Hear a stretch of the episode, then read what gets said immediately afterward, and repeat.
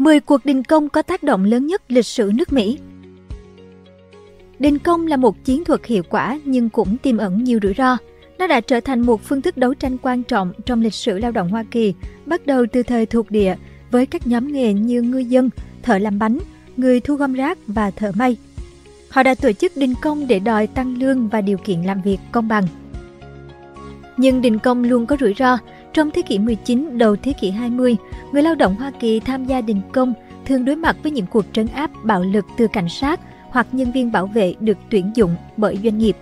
Ngoài rủi ro về bạo lực, những người tham gia đình công cũng phải vật lộn với khó khăn về tài chính, như thiếu thu nhập và phải phụ thuộc vào quỹ đình công và sự hỗ trợ từ công đoàn. Hơn nữa, họ có thể mất việc hoặc khó có thể nhận công việc mới.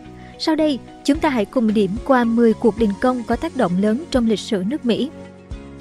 Nếu yêu thích video này, bạn hãy tải ứng dụng sách tinh gọn để ủng hộ nhóm nhé. Cảm ơn bạn rất nhiều.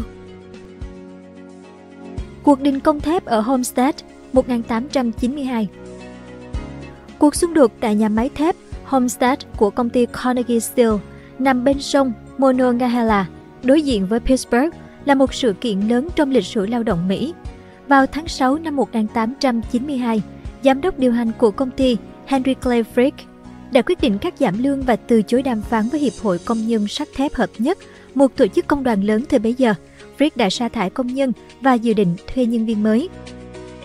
Để bảo vệ các công nhân thay thế và nhà máy, Frick đã thuê các thám tử Pinkerton, những người nổi tiếng với khả năng thâm nhập và phá vỡ các cuộc đình công. Khi những thám tử Pinkerton tiến đến gần nhà máy bằng xà lan, hàng nghìn công nhân đình công và gia đình của họ đã chặn đường ở sông để ngăn các thám tử vào bờ. Điều này dẫn đến một cuộc đụng độ đẫm máu. Cuối cùng, lực lượng Pinkerton bị buộc phải đầu hàng. Sau đó, dân quân bang Pennsylvania được gọi đến để dập tắt cuộc đình công và trấn áp liên minh công đoàn. Ở một diễn biến ngoài dự kiến, Henry Clay Frick đã suýt mất mạng sau khi bị Alexander Bergman, một kẻ vô chính phủ tấn công bằng dao và súng. Sự kiện đình công này không chỉ là biểu tượng quyết tâm của người lao động ở Homestead, mà còn cho thấy rất khó để họ chống lại một công ty lớn có được sự hỗ trợ của chính phủ. Cuộc đình công tại Pullman 1894 Vào năm 1893, George Pullman, chủ sở hữu của Pullman Palace Car Company, đã sa thải 3 phần tư số nhân viên của mình và cắt giảm gần 30% tiền lương cho những người còn lại. Ông cũng từ chối giảm giá thuê nhà và cửa hàng tại thị trấn công ty Pullman gần Chicago, nơi nhiều nhân viên của ông đang sinh sống. Đáp lại vào năm 1894, Liên minh đường sắt Hoa Kỳ ARU dưới sự lãnh đạo của Eugene V. Debs đã tuyên bố một cuộc tẩy chay trên toàn quốc đối với các toa xe Pullman để ủng hộ công nhân mà Pullman đã sa thải. Đây là lần đầu tiên trong lịch sử lao động Hoa Kỳ, những công nhân không liên quan trực tiếp đến tranh chấp đã tham gia vào hành động giúp đỡ đồng nghiệp.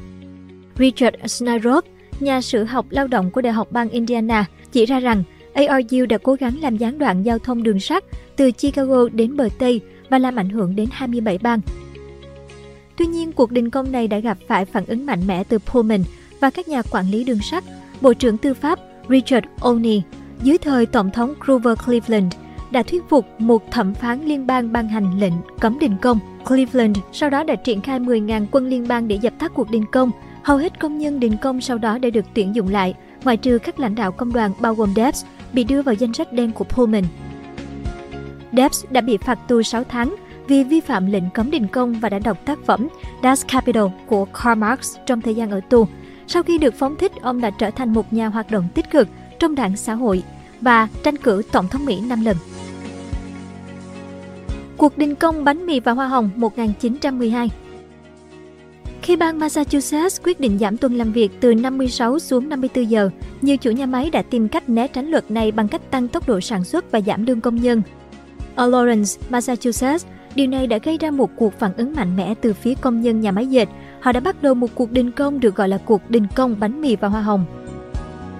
Cuộc đình công này, theo nhà nghiên cứu Robert Florence và Susan Grabsky, đã thu hút khoảng 25.000 công nhân nhập cư từ Ireland, Ý, Lithuania và các quốc gia khác, trong đó phần lớn là phụ nữ, đấu tranh để chống lại các chủ nhà máy.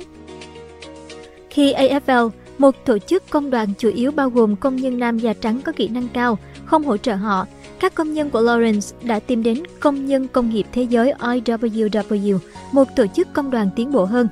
IWW đã cung cấp sự hỗ trợ bằng cách gửi người tới để tổ chức thành lập ủy ban cứu trợ để cung cấp thực phẩm, chăm sóc y tế và các dịch vụ khác.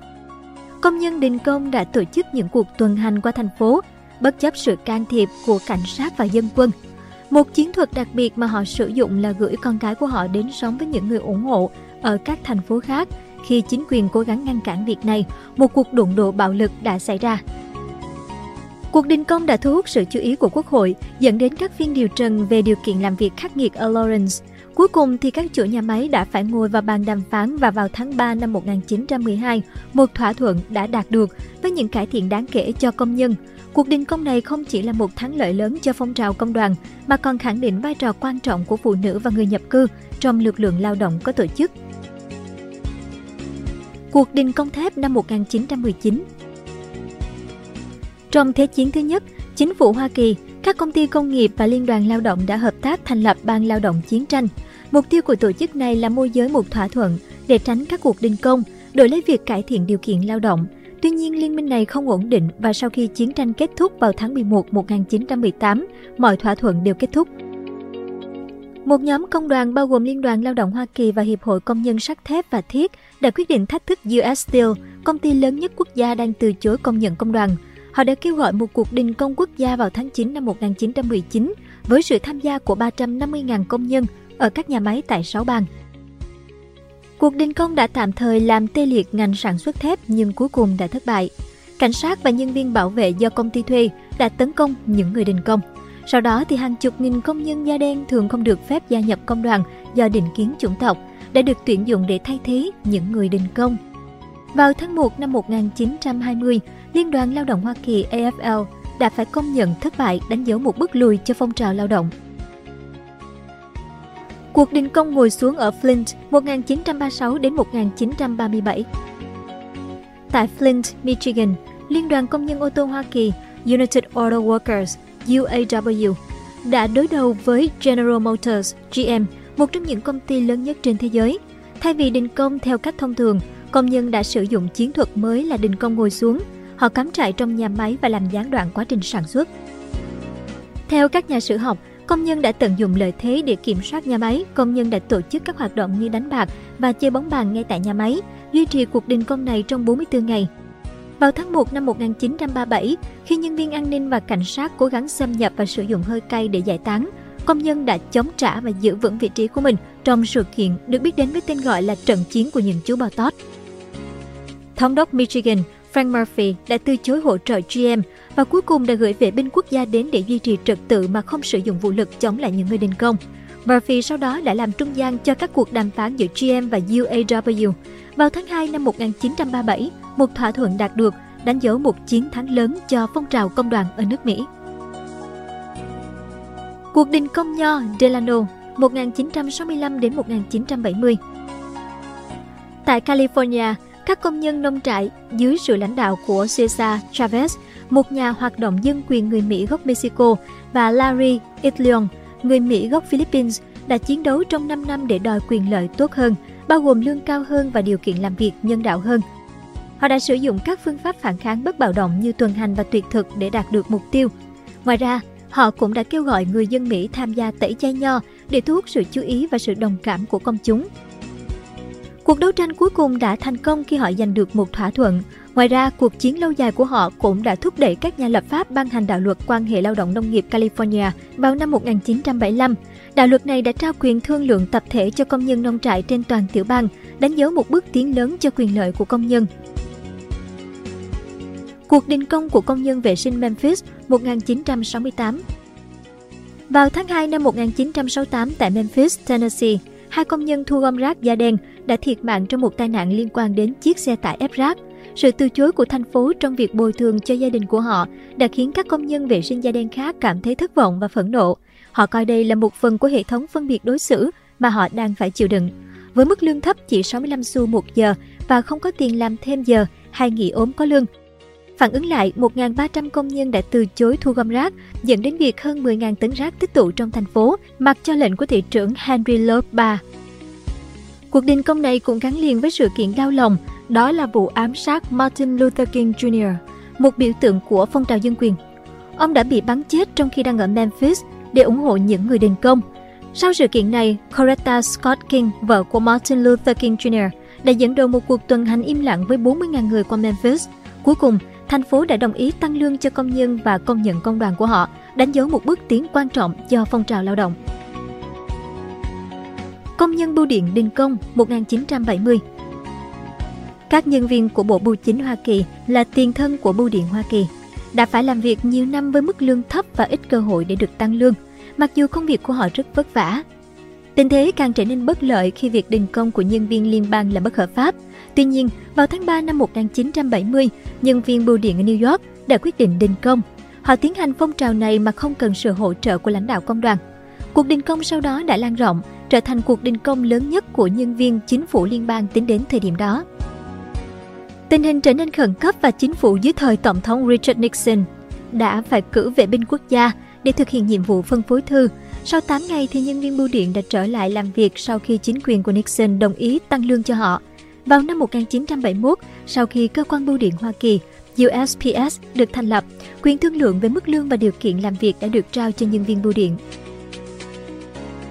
Cuộc đình công của kiểm soát viên không lưu 1981 vào mùa hè năm 1981, sau khi đàm phán hợp đồng giữa Cục Hàng không Liên bang và Hiệp hội Kiểm soát viên không lưu chuyên nghiệp PATCO thất bại, gần 13.000 nhân viên kiểm soát không lưu đã quyết định nghỉ việc. Đáp lại, Tổng thống Ronald Reagan đã sử dụng một đạo luật hiếm khi được áp dụng, đó là cấm nhân viên chính phủ đình công và yêu cầu họ quay trở lại làm việc. Khi chỉ có 10% công nhân tuân thủ yêu cầu này, Reagan đã sa thải số còn lại và cấm họ làm việc cho chính phủ. Quyết định này đã khiến cho Liên minh Công đoàn sụp đổ. Theo Louis M. Kirakos, giáo sư lịch sử tại Đại học bang Middle Tennessee, cuộc đình công của nhân viên Patco đã phản ánh sự thay đổi trong chính sách của chính phủ liên bang và các doanh nghiệp, chuyển sang một thái độ hoàn toàn thù địch đối với công đoàn. Sự thất bại của Patco cùng với các yếu tố khác như việc ngành sản xuất di chuyển từ Trung Tây và Đông Bắc Hoa Kỳ sang các bang có quan điểm không ủng hộ công đoàn ở miền Nam đã góp phần làm giảm số lượng thành viên của các tổ chức lao động tại Hoa Kỳ. Cuộc đình công của công nhân may 1982 Ở khu phố tàu của New York, công nhân ngành may mặc chủ yếu là phụ nữ Mỹ gốc Á đã phải làm việc trong điều kiện khắc nghiệt. Vào năm 1982, khi một số chủ lao động cố gắng cắt giảm quyền lợi của họ và từ chối ký kết với Liên đoàn Công nhân may mặc quốc tế, gần 20.000 công nhân đã quyết định đình công. Cathy Kwan, một người tổ chức đình công nhớ lại trong một cuộc phỏng vấn với NBC rằng nhiều người phụ nữ sẽ không muốn đình công vì họ ít khi tham gia vào các cuộc họp và chưa từng đi đình công trước đó. Tuy nhiên, họ đã chứng minh điều ngược lại bằng cách tham gia tuần hành qua khu phố tàu, yêu cầu công nhận công đoàn. Cuộc đình công này cuối cùng đã thành công và khiến cho các chủ lao động nhượng bộ. Đây không chỉ là một chiến thắng quan trọng cho công đoàn mà còn là bước tiến trong việc công nhận quyền của phụ nữ. Cảm ơn bạn đã xem video trên kênh Người Thành Công. Đừng quên nhấn nút đăng ký bên dưới để ủng hộ nhóm nhé!